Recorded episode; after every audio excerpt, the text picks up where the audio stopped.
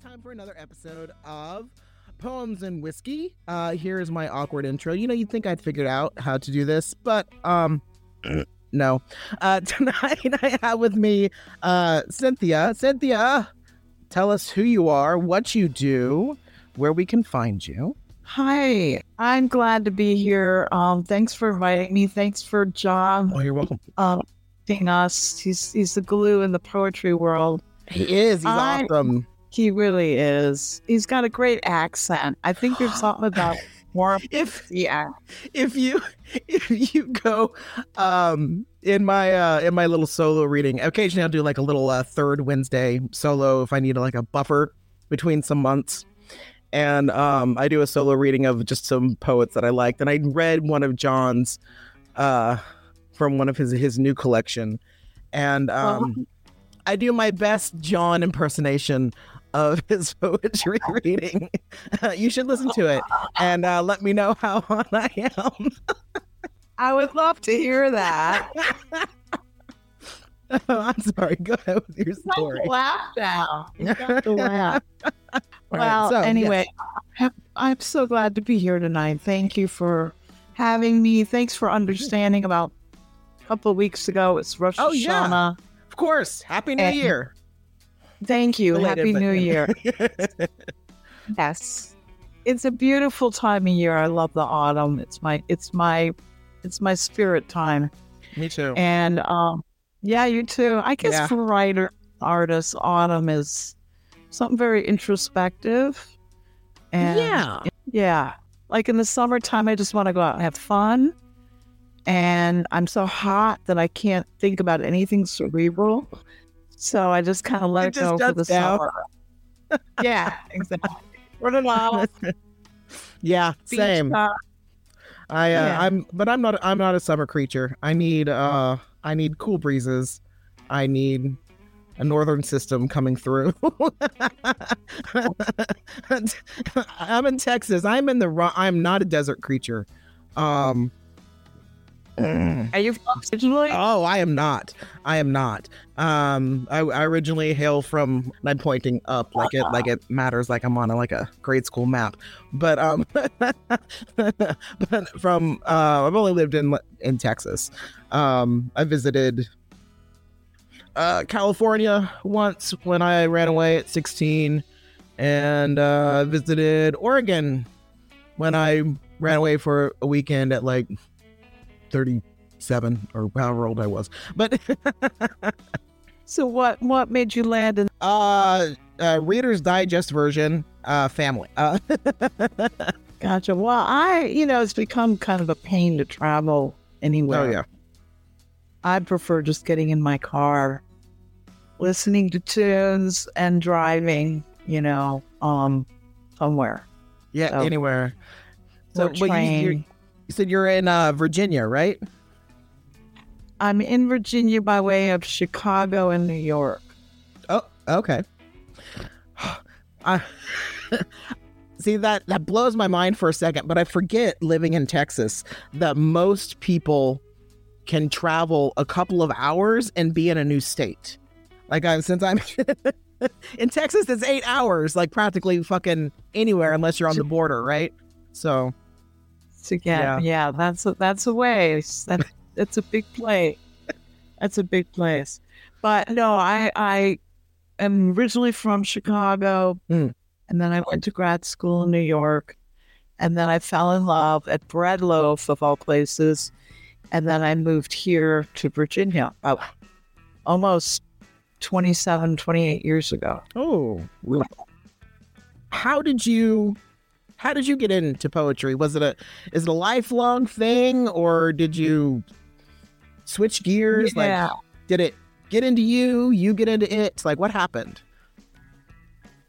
The bug, the earworm got into me. I was 8 years old, and my teacher came in the class and gave us all a picture, a cartoon. I had a horse in a bathtub, and she said, "Rip it, write about it." And just whatever, this little moment, I had an epiphany, and I realized I really liked this sensation about putting words to things. Yeah. So at that moment, I kind of knew I was a writer. That's really cool, man. So I've been doing it ever since. Old. Do you still have like some of your baby poetry? Yeah. Baby lines. Yeah. Yeah. Little journals. Oh, that's cool. That's so cool. I do. And but there was a time I also like and do a lot of visual art, and I've always done both. There was a point at which I had to make a choice, like, you know, career-wise. Visual art makes me really joyful and happy most all the time, and I like making things with my hands. Poetry is, you know, macabre, melancholy, depressing. But I chose it because ultimately it's the core. But I use a lot of visual art in my work. I bounce off it a lot. And so I would say it's still a real big part of my process anyway. Yeah. Do you create, are they companion pieces or do you do them separately? Like the art and the poetry? Somewhat, mostly separately, but there was a time in my younger days when I had access to a printing press when I was in school, and it was a lot of fun. I did do some poems to some printed prints, and I liked the process of both because they both had the ink, you know? Yeah. That's really cool. Where were you where you were using the printing press? University of Illinois. That's neat. And printing. I don't know if you've ever done anything in a printing press, but it's etching.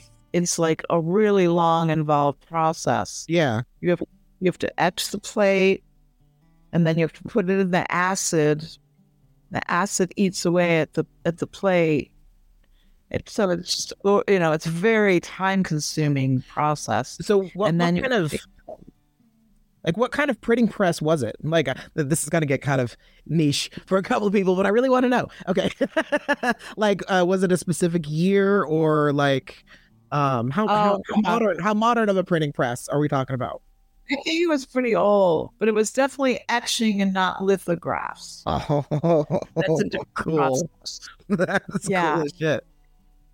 It was cool. I miss it. You gotta, to do that, you kind of have to have the, machinery. Yeah. Well, you have to have the access. Yeah. Yeah. Yeah. So now I do a lot of collage. Ah, me too. Do you? I do. I do a lot of digital collage, but yeah. That's a fairly new thing for me. I only started it a couple of years ago. Yeah. Do you do any erasures? Because that kind of reminds me of collage. What do you mean by erasures? Like... You know, those kind of visual poems where, let's say, you take up like a newspaper. Yeah, where you're like the blackout poems. Yeah, the blackout poems. Yeah. I haven't done a whole lot. I've done, I did one as like an exercise of an older poem or something that I'd written, I think. But no, I don't primarily do it. I mostly do, my digital collages are in Adobe. Wait, do I have them anywhere? I don't have them anywhere. I've taken all of my stuff down. But I get weird about my stuff being online, and I kind of panicked about some shit. But but I can show you later. Like I do companion pieces sometimes, and it's been interesting. I've never done collage before. How did you get into writing? What's your medium for making the? Oh, wow. Well, I've always written. I've always done a combination of writing and visual. You too. I was a big narrative kid, so I am tangled up in my fucking headphone cord. Hold on. I am doing so well. Okay, here we go. I'm an adult. I'm functional. And but I always wrote as a kid. And then a combination of, of writing and visuals. And, of course, as a kid was all fandom stuff. I wrote a lot about mermaids. But as far as poetry is concerned, I didn't get into poetry with any sort of intention until a couple years ago. And I'm so sorry to my longer term listener. I think I have a couple of people who have heard me tell the story a couple of times. But it was around 12 years ago, I wrote some poetry, and it was because it was write poetry or God, I don't know. Thank God I had poetry. I have no idea what would have happened to me if I didn't have some sort of appropriate outlet for all the bullshit that was happening. And then I stopped writing for around 12 years, 10 to 12 years, and came back to it. I picked up this one poetry book, and the poems in it gave me extremely vivid dreams, and I had to write them down. And I didn't stop, so I've just kept going. And here we are today. Here we are, yay. Yay.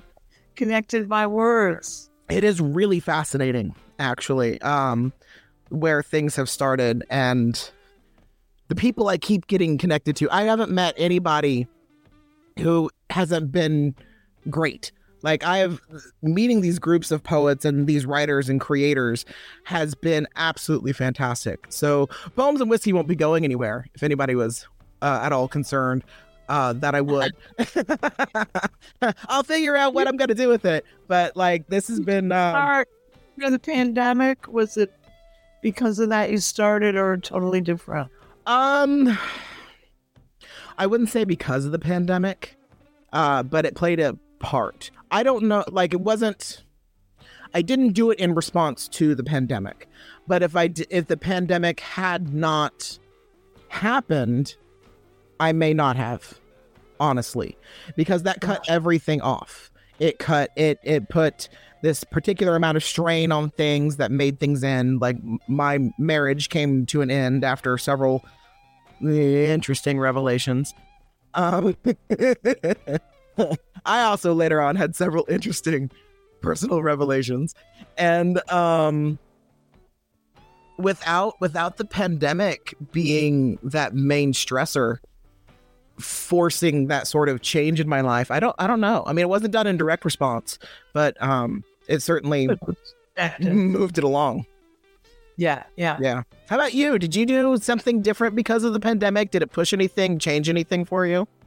It did. Well, it changed everything. Life definitely is different now. Social circles and the way we work. It made me want to write more joyfully about things in some of my poems. I would say that's how it changed. I wanted to find some joy. I was really inspired by some of the ways that people were connecting and finding ways to connect. I write about a lot about mental health in my work, and I wanted to find kind of a new paradigm for that, and not looking at if you have a mental health issue, that it's not necessarily a bad thing or a character flaw. Hell yeah, I do, yeah. That also tends to be a surprising another theme on the show is radical acceptance. Oh, okay, I like that. Yeah, I think we need to accept each other. And we're all flawed, and just trying to make it. Yes, there's no sense in I mean, shouldn't we be sick and tired of shame by now? I was thinking, the show that I recorded just before yours is with Charles K. And we talked for a good portion of time about that, how shame is so baked into our culture. This this Protestant and neo-Puritan stuff popping up everywhere, and it's just everything in our culture is baked in shame. You have to be a different way, you have to change this, you can't do this, you have to look this way, do this way, and if you aren't, well I mean, fuck you, right? So right. And so I just do a certain mold, and if you don't fit into that mold, then you're other. Yes, then you're immediately othered, which is a theme for poets in general. We are, and writers and all creators, just of things that we are othered. We're already, outside of the mainstream, just, by existing. Right. And it's interesting. We all share strange thing of sitting down. Not that it's directly proportional. Nobody come for me for that. I'm just saying it changes you. It puts you outside of expectation. Right. And, whatever that norm is that we've all been conditioned to, mm-hmm. How do we deconstruct that? Yes. And, look at what the self is without the presuppositions of what we're supposed to be. Imagine, we didn't even think about the ways in which we are preconditioned, sexually and ethnically, mm-hmm. are just supposed to fit into certain boxes. What would it be like without those expectations? Who would we be? Right. And see, I was just thinking about this, like if we didn't have those expectations, and not to say that we owe anything to the powers that be in that sort of way. Like if it had never happened, no, I'm firmly believe that how we come across something, how we survive something, what we create out of that is for us, and not to the credit of the people who try to force us to be something we're not. But, oh shit, I lost my train of thought. That's also a theme here. I ramble and lose what the fuck I was talking about. That's what you said. We can ramble. It's okay. It's 11:30 at night. Well, ramble. Oh yeah, it's 11:30 for you. It's 11:30. Yeah, it's only 10:30ish for me. I'm into rambling. Oh, but that's what I was saying. Like how what we like. So different cultures have, different societal standards. And so make a definition. And those people who don't fit into those definitions, whether, whatever kind of standard it is, that's having a standard at all creates something that's going to be outside of it. Yeah, that's the point I was trying to make. Like, how we respond to the stressors is dependent on those stressors. Relative to. Well, not dependent on. Relative to. Nobody quote me, right. Please. If I ever sound like I know what the fuck I'm talking about, I'm wrong. So nobody ever take me at my word. I have already been proven to be an unreliable narrator. Sorry. Aren't we all? I think we're all pretty unreliable narrators of our own story. That's why we're retelling the story the way we want to tell it. Because we have control. We have control over it this time. Yep. The way we want to hear it. Fuck.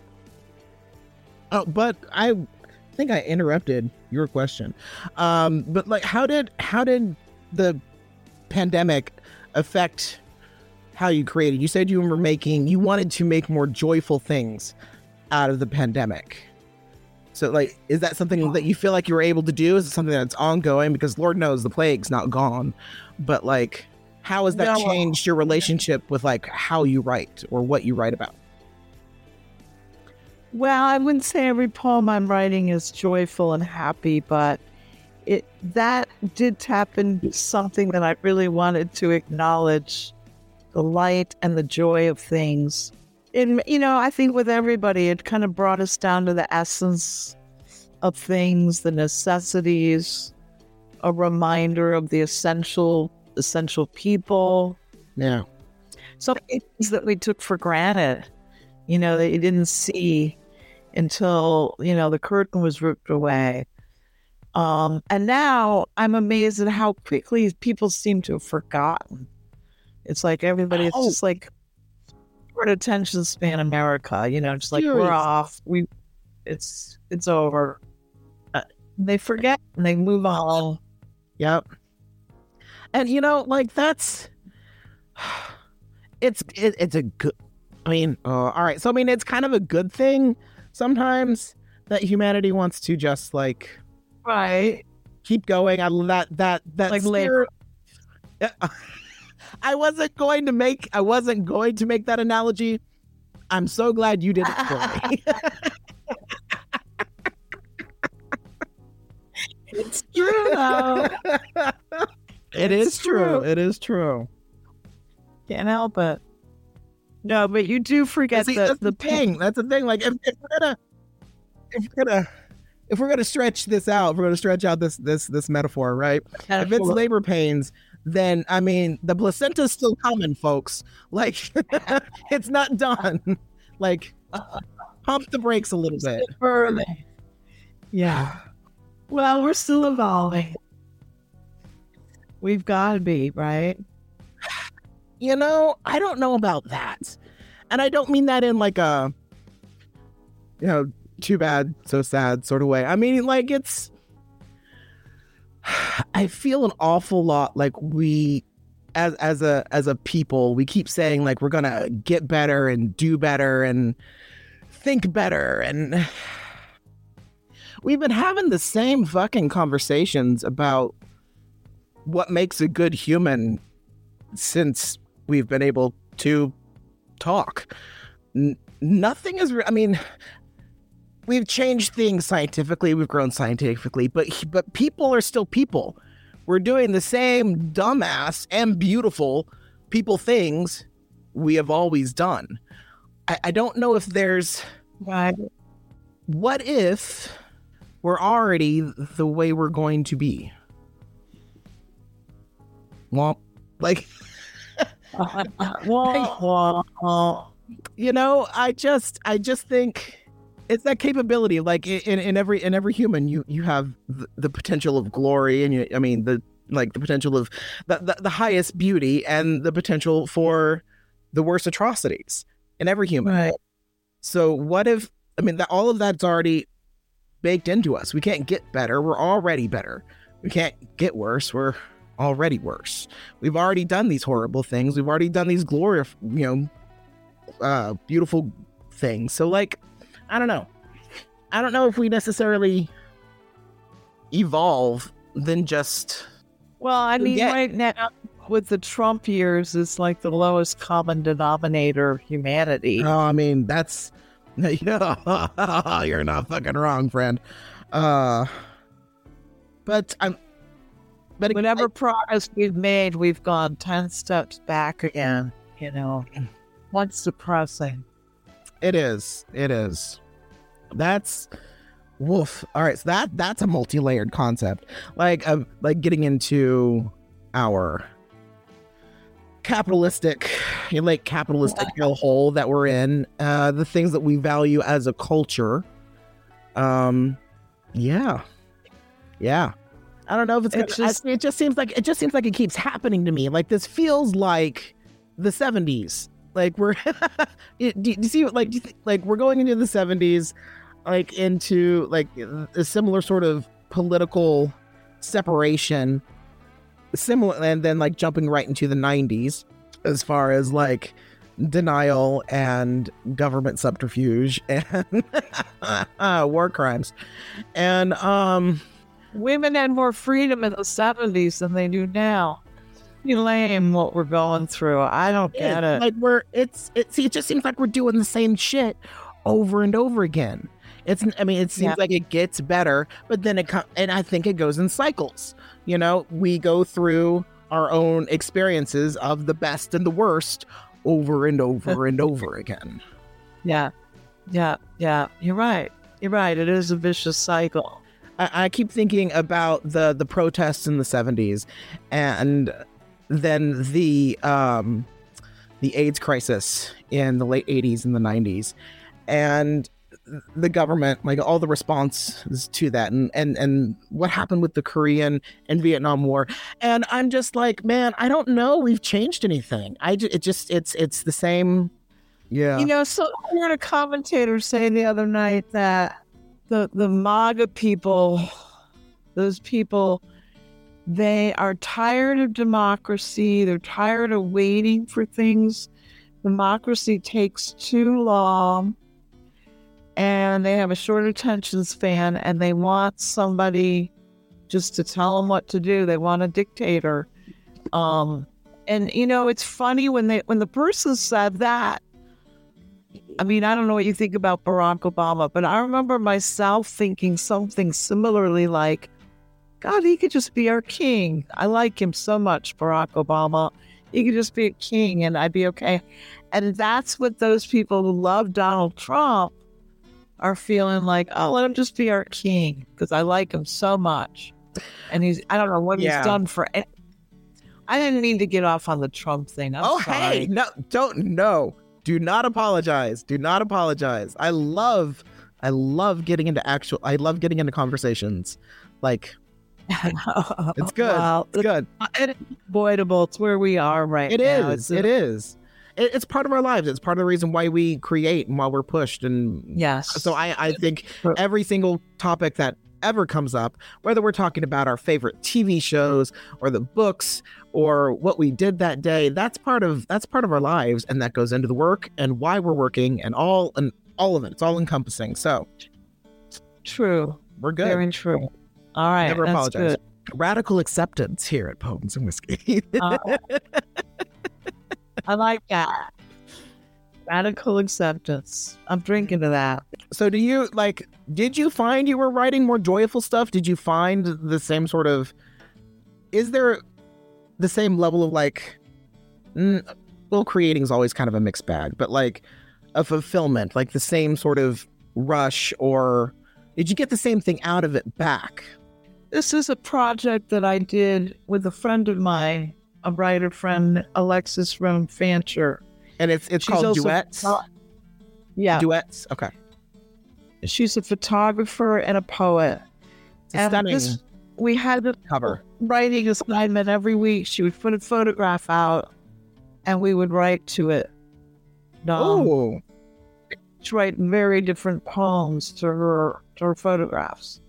So it was ekphrastic, and this got us through the pandemic. It was like a little project.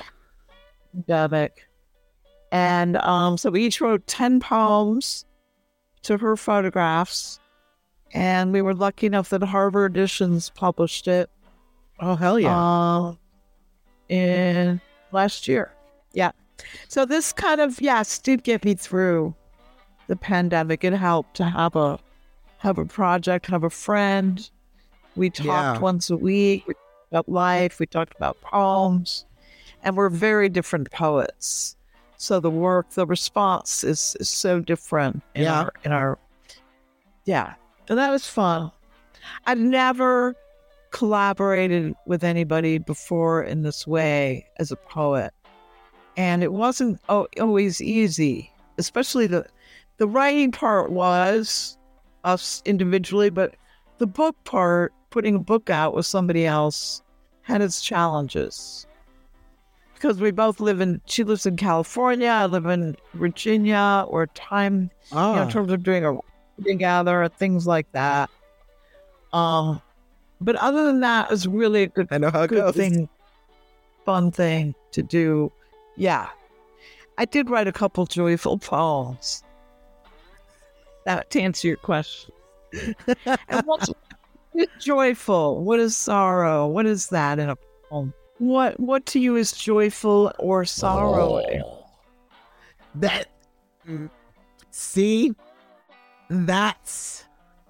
a difficult question. Because it can vary, right? Sometimes I'm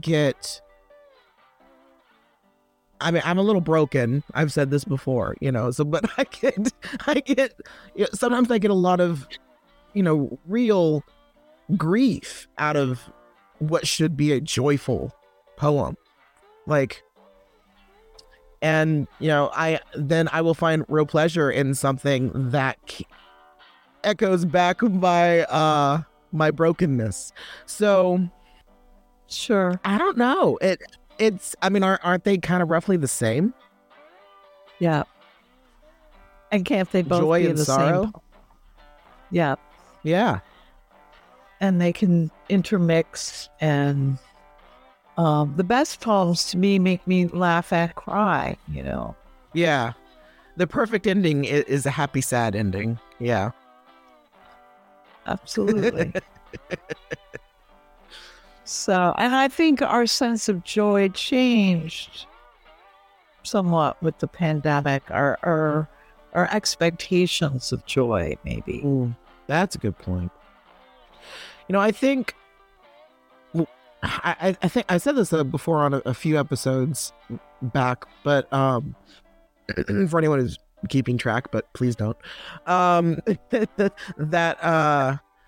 pandemic seems to, maybe it's just my biased opinion, but seems to have changed the general public awareness of poetry. I feel like it's getting more attention than it did a couple years ago.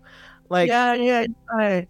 I think people were using art and poetry in a whole different way in their lives, and really realized how important, whether it was Netflix or poem or music, how important art is in our lives.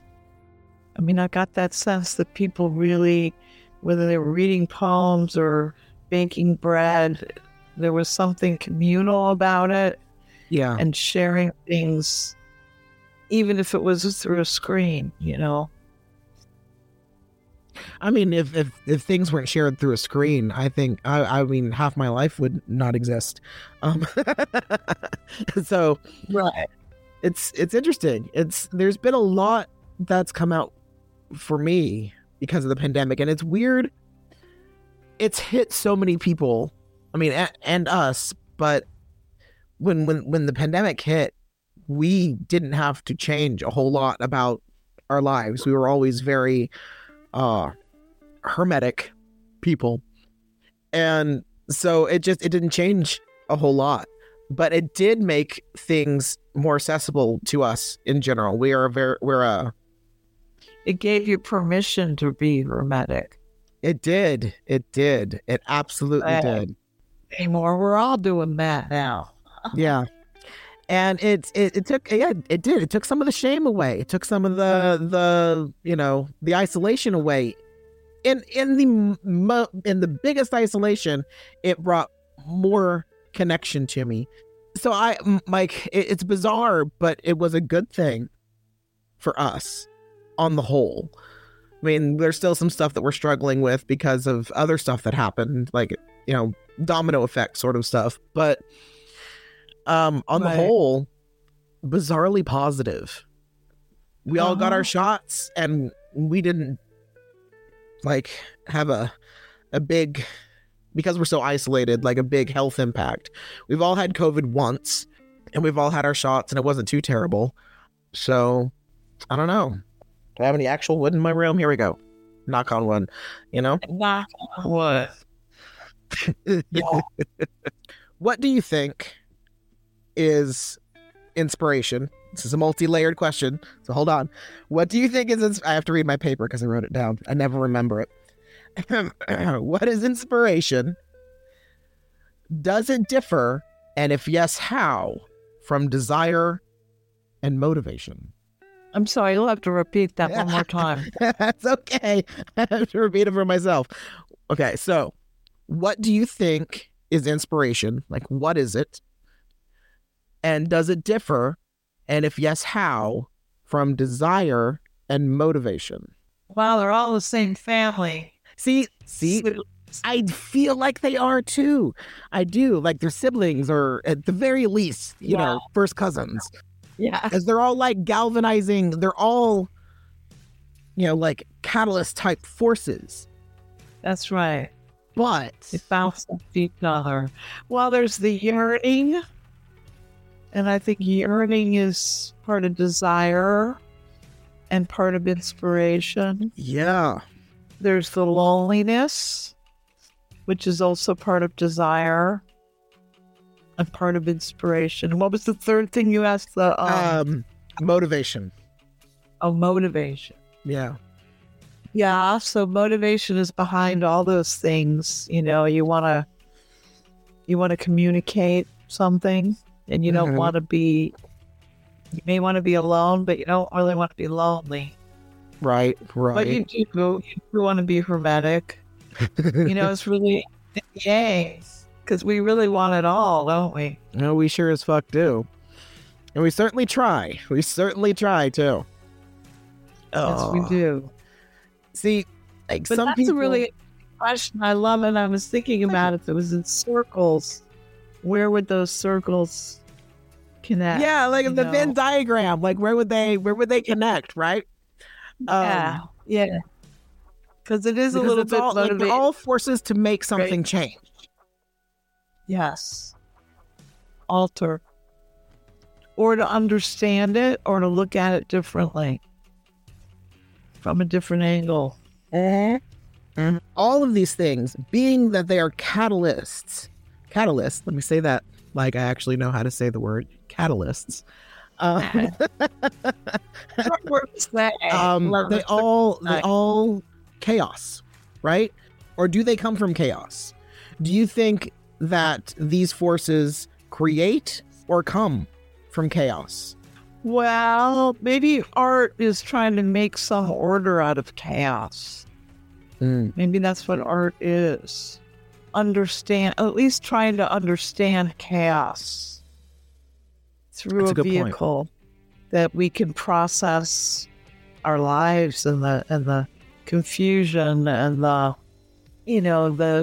multidimensional layers that we deal with. You know, in 5-minute stretches, you can feel joyful and you can feel sorrow. You know, the way our psyches work, everything in your life can be going so well. There's one little thing that bothers you, or one person, or one little painting that's crooked, and it just sets everything off, you know? Yeah. Why do we need the balance, and why are we so easily pushed? You know, that too. Do you feel like you live on an edge? Oh, well, that I've actually been. Okay, so in the theme of like radical acceptance and whatnot, I have been actively trying to not live on edges so much anymore. An acceptance and an integration of it, so it's less of an edge and more of a shore, right? Oh, right. So that things come and go, and no matter how it is and how it happens, that's okay. It's okay, but it's got an ebb and a flow. Yes, and I've been working toward recognizing how that changes through my day, but like through a week, through a life, because, you know, a neurodiverse family in many, many, many ways. So, yeah, it's instead of saying like it has to be this one way, or it's this horrible thing or this wonderful thing, it's all various shades of gray. In a good way, though. In a good way. Yeah. It is. You know, and makes us see, you know, is that what writing and thinking is about? Yes. Metaphor, making us see something differently than we had thought about it before. I mean, that's a juicy part of what we do. I don't know. Do you feel like you do that? I don't know if I do that, or can we even be the best judges? Can we even be the judge of our own work in that regard? Like, can we make that judgment for ourselves? I don't know if we can. We know what made us feel good about a piece, or what we liked about it, or maybe it was something we did that was different, which no one else would know other than you. That's true. But like, we can be the best judge of our work for ourselves, but I don't know if we can. If I know I can't see my stuff entirely clearly. And it's not just not having faith in what I'm doing, although there is that sometimes. But an outside perspective, like someone who's not going to see the pattern that, you know, started inside your head for the poem,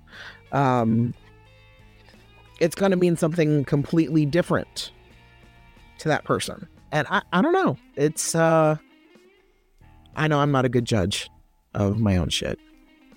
Well, like, I know that I personally like to have, when somebody reads my work, I really like when they don't know me at all, person. And it's just the work on the page. And like, let's say I get a poem accepted or not accepted. I don't really even trust the acceptance if I know that person in any way. It's got to be like really cold.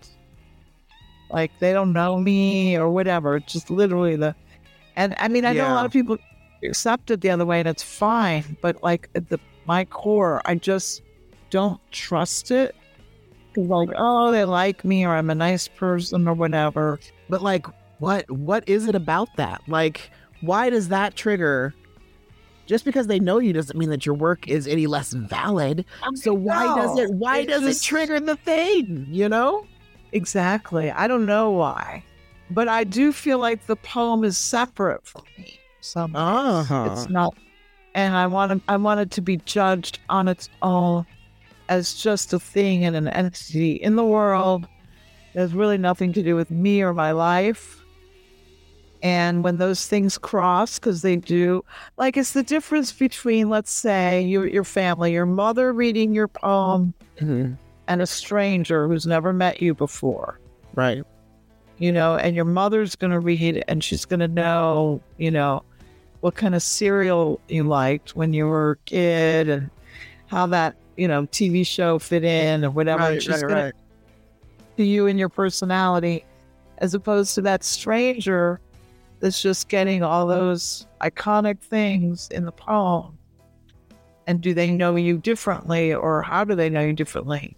Ooh. And how do they read differently? And it's different. It is different. Yeah. I don't know if it's good or bad or whatever, but it's definitely a different thing. So, and for me, it's just part of my process. I really like knowing, like if an editor picks a, you know, chooses a poem, it's just about the poem on the page. Right. I don't know why, but that feels for me. I mean, I get what you mean. Like, I have submitted like to Ghost City Press since I met John, and it felt bizarre. Now he rejected me because, of course, he did. Thanks, John. But no, it's okay.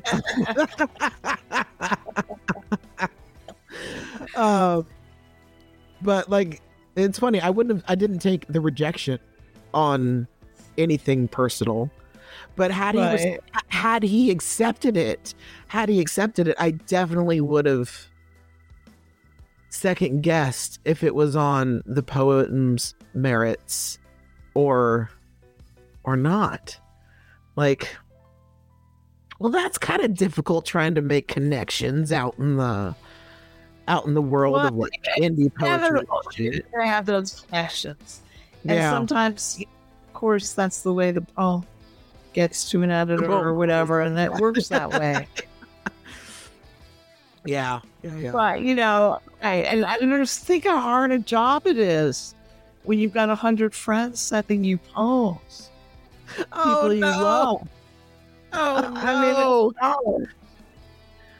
Sure. Dear friends, in now and in the future, if I do actually end up making this into some sort of like lit mag on my own, my friends, my lovely friends, don't send me your poems.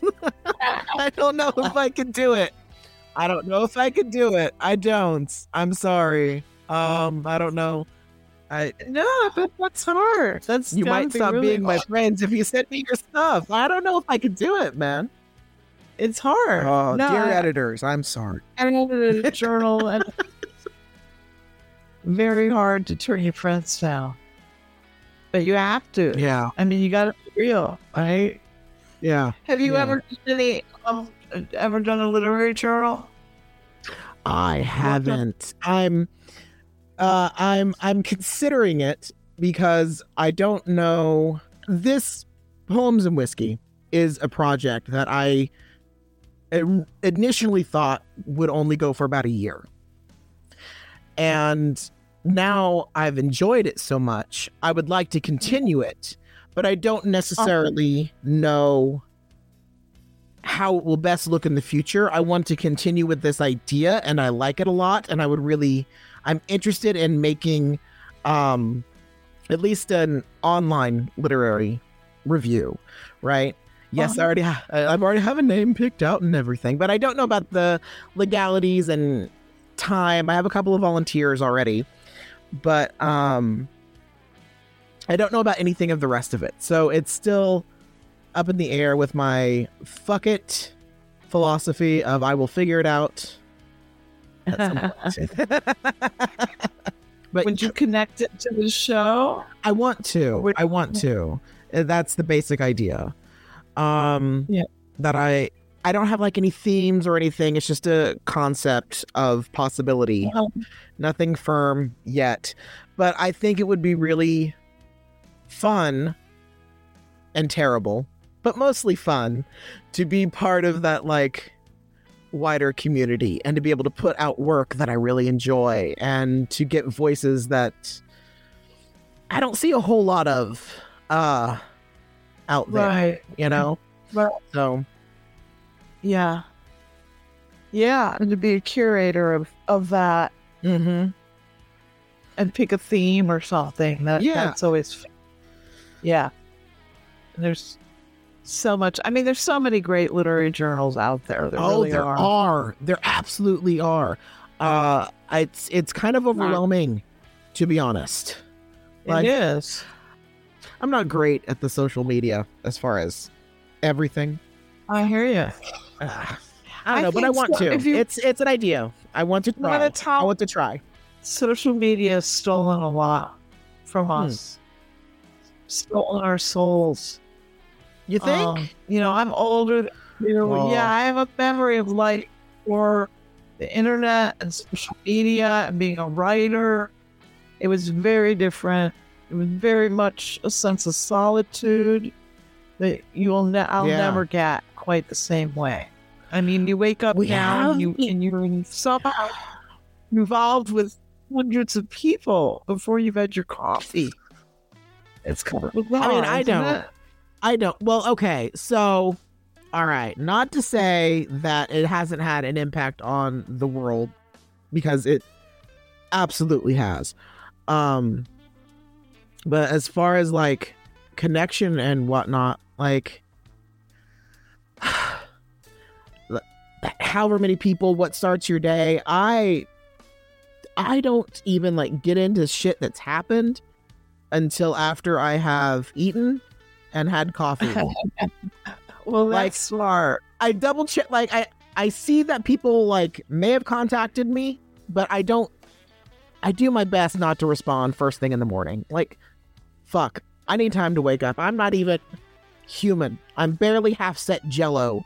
It's not a good time to be looking at social media. So like, until I am downstairs and I've had caffeine and I've had something to eat so that, I'm thinking somewhat straight and not just, angry bear from the get-go.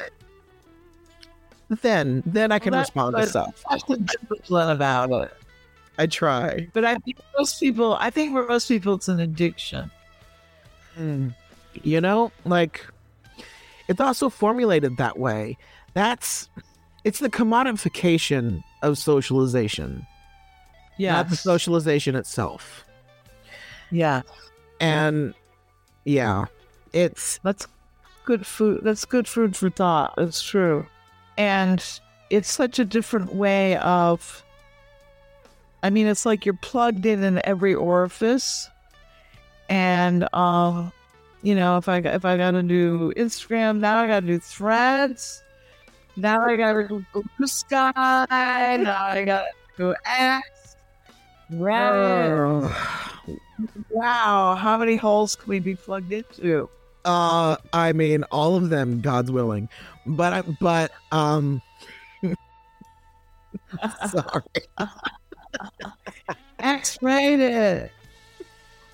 Boop, boop, boop. We keep it real. Fuck if I know, man. I'm barely active enough on Instagram to make anything to say that I'm there. I'm on Instagram, I guess.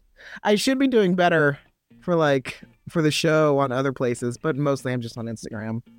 Where do you put this show? Do you put it out somewhere? Well, it's public.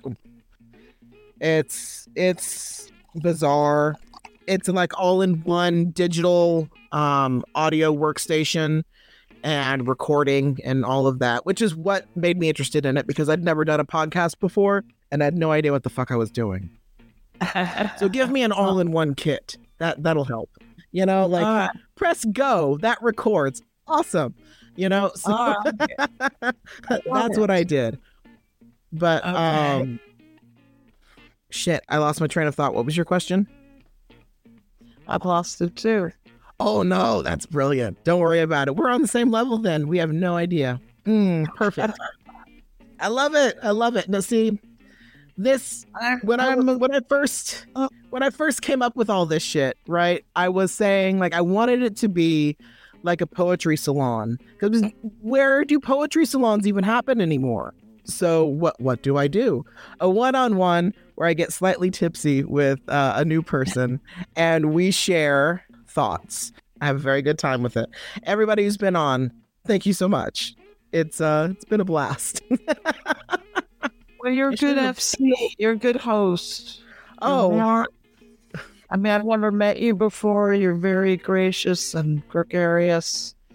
And when I told you that I didn't feel like I should be drinking a whiskey on Rosh Hashanah, you were just so gracious and of course understanding. Yeah, I appreciated that though. Well, yeah.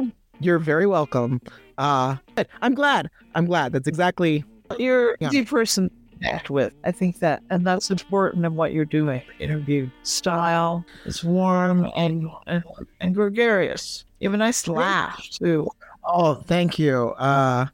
You've asked me, and other people have asked me, like my own thoughts on inspiration and what it is, and I don't have any sort of inspiration. I don't have a concrete thought on it, and I feel like I'm supposed to be some sort of authority sometimes because I'm the one asking questions, but I don't have any sort of idea, none, zero.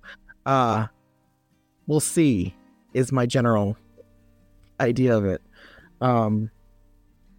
How do you work with that sort of flow of inspiration? With like, do you get parts of that are like writer's block or a fallow time? Like, is there a time where you stopped writing completely, where you didn't think you were going to write again, or is it something that will always be with you? Well, you know, I always have those feelings like, gosh, even if I keep writing, what do I really have to say? And I said it all, you know, how many different ways can I look at a blackbird? And I made you that interesting to say. All those. Yeah. Yeah. And you feel like a total fake most of the time. And but you don't have a choice. You got to do this thing.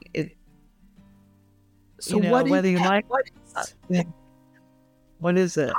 I have yet to talk to somebody who creates, who has ever felt like it's been a choice. Like it is something that you have to do.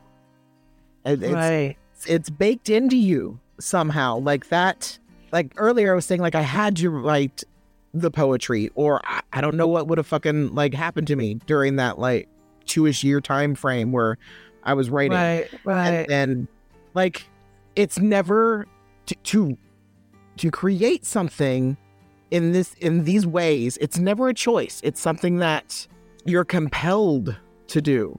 And there's this assumption with connection to spirit when it comes to poetry specifically, but it all art. There's this assumption of connection to spirit. Interesting in the modern era. Maybe it's that connect. Maybe you're communicating to the spirit through art. Maybe. Sometimes it feels like there's that sort of thing, but somebody can be inspired to do something that's terrible. I mean, we were talking about, like the greatest of humanity and the lowest of humanity.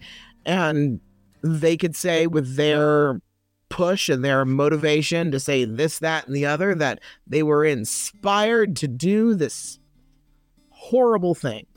What is the difference between their inspiration and our inspiration? The chaos they're creating, the terrible things they're creating, and the, I'm just going to do air quotes on this, the beautiful stuff that we say recreate, And yeah, there's the personal impact of like, they're doing something that negatively impacts a whole group of people.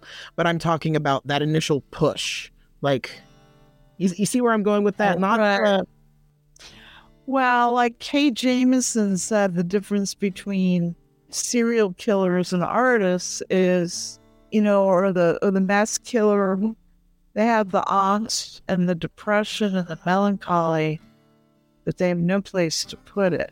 But the artist has all those same things, but we have a vehicle and a place to channel it, to channel that angst and whatever rage or depression.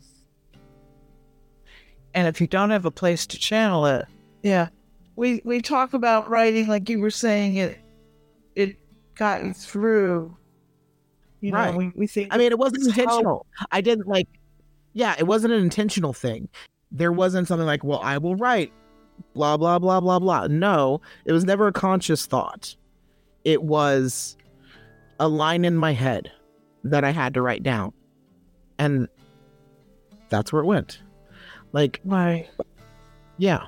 Well, you were a vehicle for something, something that had to come out, had to burst out through writing and words. The ineffable. I mean, it's really hard to translate our experiences. How do we do that? And yet we try to. As poets, that is our literal job description for like. Yeah. And we're so good.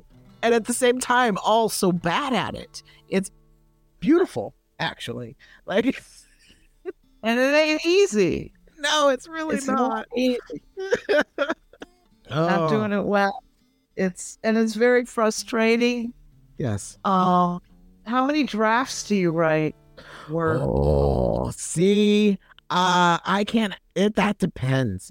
There's I had a haiku that by the end of it was a completely different haiku. And then what I started with, I couldn't tell you how many drafts that went through. Like it started out from a totally different perspective, and I flipped it around and upside down, and then started in a different way. And like, I don't know, it really depends. Some of them have had almost no changes. Like, this came out great. I loved it. I love my line breaks. I love my rhythm. I love blah, blah, blah. Imagery is perfect. I didn't get too purple. We're good. And then others I've torn apart and only left with like two lines because I said too much fucking shit and this got the point across way better. So I don't know. Like, there's a process. Well, I start out handwritten because that's where I write first, is by hand. Probably because I started before the internet. Then I will copy it over into some sort of program, Docs or Word. And that first copy over, where I'm having to look at it and transcribe it, then it changes a whole hell of a lot. because I'm looking at it from like a slightly different perspective and copying it down and seeing how the words go together typed out. That changes it for me. And then from there is anyone's guess. Close enough for hand grades, you know. What about you? How many drafts do you go through?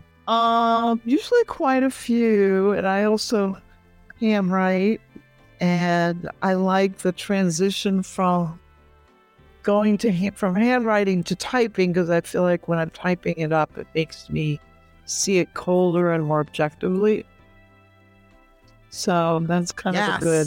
Yes, I completely understand that. Yeah, and I think there's some connection between writing and your hand and your, you know, there's something that happens there for me that I think I would miss if I was just typing. But that's the difference between a poem and a piece of fiction, probably. It'd be hard to handwrite a novel, I would think. Well, I mean, I did it as a kid. Yeah. Well, I can't say it was any good, but like, I did do it. Just reams and reams of spiral-bound notebooks with my characters doing whatever the fuck they do. But, you know, now that you bring that up, I do write very differently. Poems are generally handwritten, and the prose and narrative stuff that I do is generally typed. Huh. Yeah. Well, maybe there is something about, you know, it's like a paintbrush or something when you're writing a poem. It is painterly and doodly, and you know, that's funny. Yeah, that connection. See, I don't like doing like digital painting so much. Collages are one thing because it's kind of like cutting and pasting and whatnot. But like when I actually do a physical art, I prefer paint. I prefer paint and markers and graphite because I get to touch and feel the medium. Right. Very tactile. Yeah. Huh. Well, I think that to me, poetry and paintings are more alike than poetry and fiction. There's something about reading a poem and looking at a painting. Agreed. You know, it's kind of a synesthesia experience where things come at you. I was not in a linear way, like a piece of fiction might be more linear, where a poem or a painting might just come at you. Yeah, you know, all at once. Yeah, you get it. You get it through your senses, and it's immediate. And music too, same way. So kind of adjust. Yes. I say working on, and working on is really just me, you know, kind of like fantasizing about it, but getting more musicians like onto the show, because that the connection between music and poetry is fascinating. And I'm fascinated by music in general. I'm one of those kids who should have been enrolled in some sort of like music thing in school and never did. So now you have the adult who wants to fix that. And I would love to get more musicians. I've had a couple, but I would love to get some more musicians and talk about that that cross between the sound and the feel. Have you ever had two people on at the same time, a poet and a musician together, or artist? I haven't yet. So I guess quasi announcement. I am actually going to have my very first multi-person episode coming up. I have a special episode for Halloween coming up. I'll be recording it Monday night, Monday the 30th, and I'll be releasing it on Halloween. So it's going to be a real quick turnaround. I'm recording it, doing a real quick edit, and then flipping it around and putting it out on Halloween day. Wow. Yeah. How long does it usually take you to edit the show? It depends on the show. It really depends on the show and how badly I. Yes, that makes no mistakes. But it a shorter show where I haven't said too much stupid shit. I can edit in about 6 to 8 hours. Wow. I've had, if it's a longer episode where I've gone like on and on and on, or the guest and I really weren't able to shut up about whatever we're talking about. And I want to make sure I keep things. I really make sure that I'm going through each section.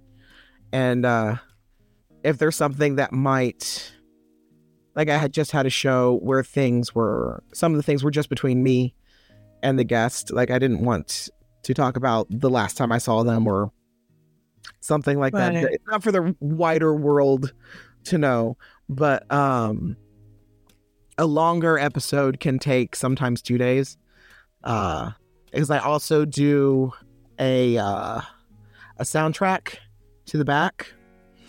Wow. I wanted it to be like a poetry salon. And if people were coming over to my house to talk about this stuff, I would absolutely have music playing. Now, I can't afford the music that I would actually be playing as far as the rights are concerned, but I can't afford what comes with this wonderful package that I am paying for monthly. Their royalty-free music with genre, etc., that I'll put on, and like they get it. It's approximately right. So, then I'll put music toward the back. So there's an intro, there's music going throughout the whole episode, and there's an outro theme. So there's a whole production process to it. I thought so. It's a little bit different. It takes me longer, but that's okay. I know a lot of royalty-free tracks now by heart, and sometimes they get stuck in my head, and that's like, I don't know what to do with that. So like, hey y'all, this one song called "Bourbon After Dark," it's only available on my fucking like DAW, is stuck in my head for the next like 3 hours. I'm just like, right. That's great. That's a problem right there. I know all the royalty-free music. I've got them stuck in my head. That's great. The things that we come up with out of our situation, right? Right. I was thinking about that just recently. What we end up, the choices we make to make things better when we shift focus. Like, I'm not saying like, so there's a time to grieve and you allow yourself that time to grieve. That shit sucks, right? And then the changes that we make for ourselves to give ourselves something, you know, like that stuff is really important. And I don't know, I guess maybe it's just it might be the age I'm at, since I'm nearly 40. Maybe it's just midlife crisis shit. Maybe it's adolescence 2.0. Maybe it's just the next gray wave. I'm not sure yet. But, you know, it's just the choices you make to keep your joy, finding what your joy is. That's important, you know? Sure. So, how about we talk about what you're reading right now? Well, since you said that, I just brought a little stack of books. Ah, I love a stack of books. This is Elya Braden, The Sight of Invisible Longing. I thought that was pretty lovely. Of course, Diane Seuss, The Frank Sonnets. The Frank Sonnets, yep. Diane, this is the Frank Sonnet. Just won the Pulitzer Prize. This is a new poetry journal, Lost Pilots. And it's beautifully put together on like real paper, really nicely bound. Just really nice, well made thing. Well made out. But I have a poem in there, and you're going to read it, right? Should I? absolutely read your poem. You should read everything that you want to read, brought with you, anything new or not new or whatever you want to share. I love it when everybody shares what they have. Absolutely. The whole show would be sharing, but you know, I also like hearing stories. Aesthetics. All right, let's see. It's on page 18, 19. All right, this is called, I was saying before, I was trying to work with this somewhat new paradigm for thinking about mental health. And this is called Dear Happiness. Dear Happiness. Call it my manic season, but I've come to understand that I'm at my happiest when I'm multitasking. Yet, clean up on aisle 3. I'm at the ready. I'm hanging curtains to the moon. I'm baking bread and dripping candle wax on old bottles of a new self, juggling my flaws like colorful little balls. I'm tending to the minuscule matters, looking for the multifaceted crime. This is how I sweat to purge the body demons.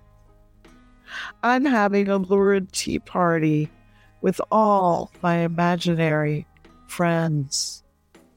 Shh, this is a small town. I cross-spotted cows off my list. I held the smell of my father's leather coat, his essence. I played hopscotch like it was the only thing that mattered in the world. I am disbanding all my brand names and codes so that I can grow this extra arm, this extra flabby arm. Call me the goddess of multitasking. I can climb down every rabbit hole. I'm holding the sun like a disco ball in the bipolar ballroom of despair. I can color out of the lines, break the laws. I can step over every impediment. Let the mirror images of an inner self reflect my little girl, warrior, savior, survivor, do-over, grinning from ear to ear. You're going to read more, right? My computer's about to die. I got a little... No. All right. How about you read a poem? Oh, shit, me. Okay. Do I have something? Shit. I didn't prepare. Do something that's not, like, sad. I don't know. I have so many that are sad. I'm so sorry, folks. I only have sad poems. God, I don't know if I've read this one or not, but I'm reading it anyway. Okay. Since I referenced it, this is all that shit I was talking about earlier when I wrote like 10, 12 years ago. I recently went through all of it, got rid of the really crap poems, polished up the ones that had potential, put it together into a chapbook, right? So it's out there existing. But I had some interesting reactions because it brought up a lot of the same stuff when I had originally written it. So it was kind of working its way through. All right, so I don't know if I've read this or not, folks. So here we go. I'm putting together a chapbook about it. Every day I practice forgiving myself for existing. Sometimes every minute I get to perfect this skill.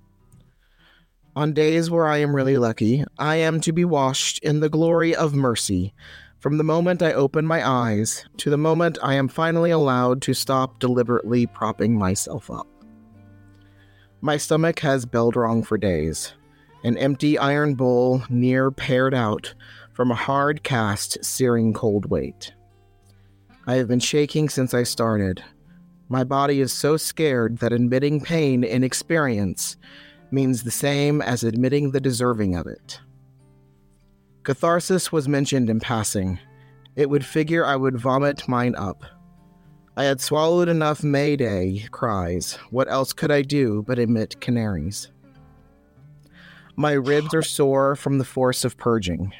This pretty blessing somehow sings through the yellow clinch of it. I am allowed to let go.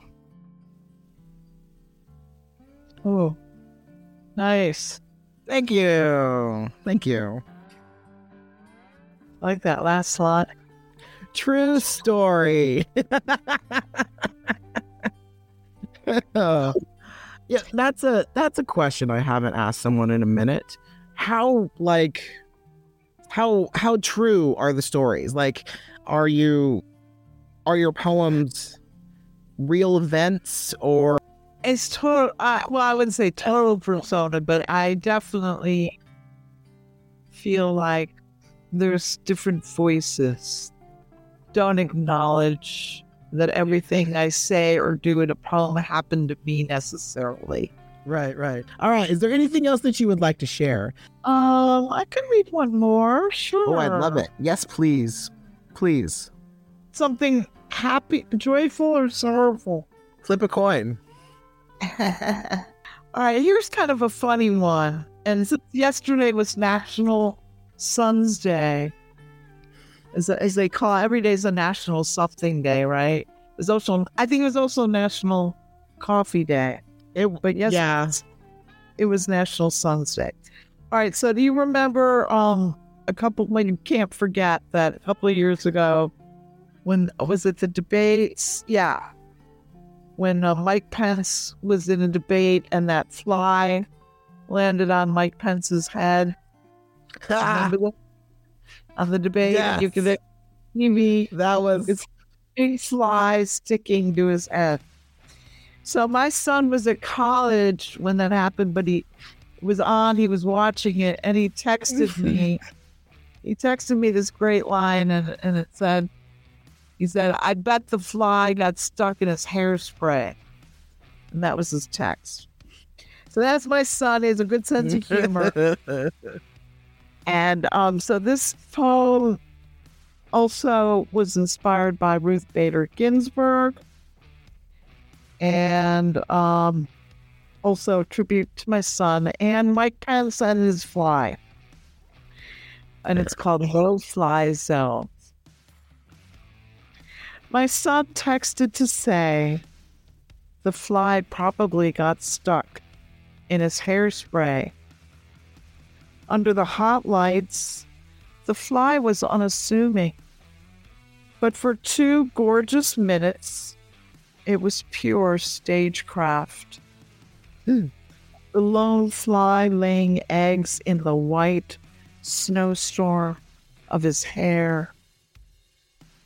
This was a judge in a lace collar, dispatching all the justice she could muster with 2 gossamer wings.